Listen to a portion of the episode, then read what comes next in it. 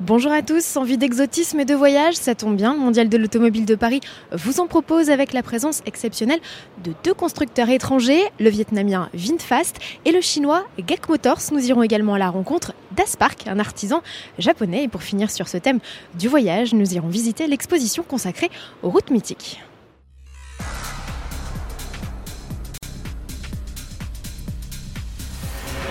Le mondial de l'automobile est en pleine mutation et si certains grands noms, certains grands constructeurs ont décidé de déserter l'événement, leurs emplacements ne sont pas restés vacants très longtemps. Des marques jusqu'ici inconnues en Europe ont décidé de faire le déplacement jusqu'à Paris et c'est le cas notamment de Vinfast, un constructeur vietnamien à peine né donc, est déjà exposé. Il a mis au point deux modèles, une grande berline, la Lux A 2.0 et un SUV, le SA 2.0.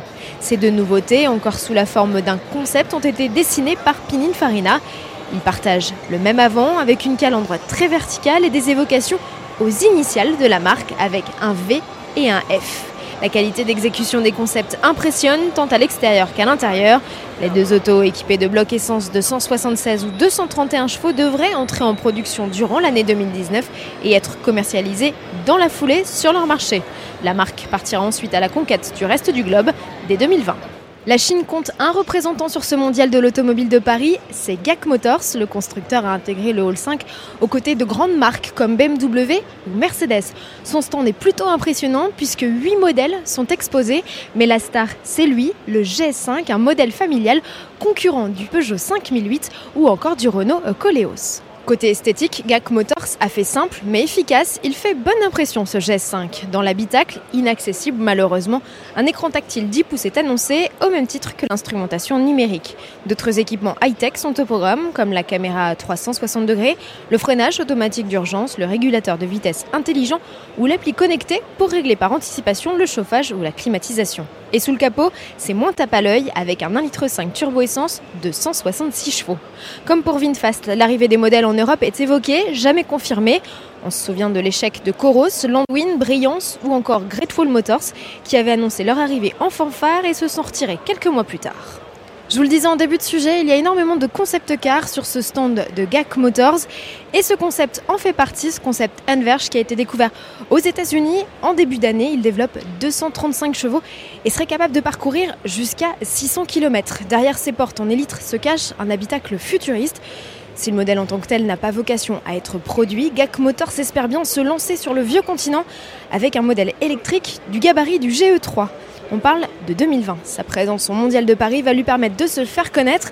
La marque est déjà vendue en Asie, en Afrique, en Moyen-Orient et dès 2019 en Russie. Autre constructeur exotique, Aspark, cette marque japonaise fait littéralement sensation sur l'espace limited du mondial de l'automobile de Paris. Le look futuriste de cette hypercar n'y est pas étranger, il faut le dire.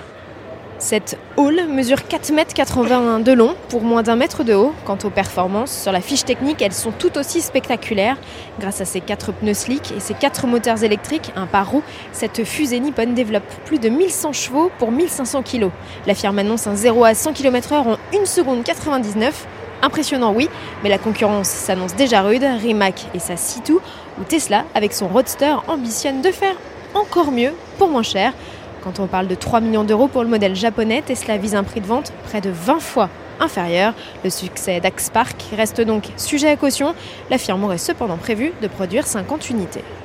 Je vous propose à présent de partir en voyage sur les routes mythiques. C'est l'exposition culturelle et historique de ce mondial de Paris 2018.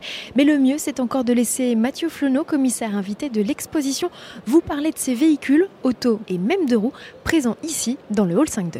Il s'agit d'explorer une culture jumelle de celle de l'automobile, la culture de la route. Et naturellement, les deux sont faits pour se rencontrer.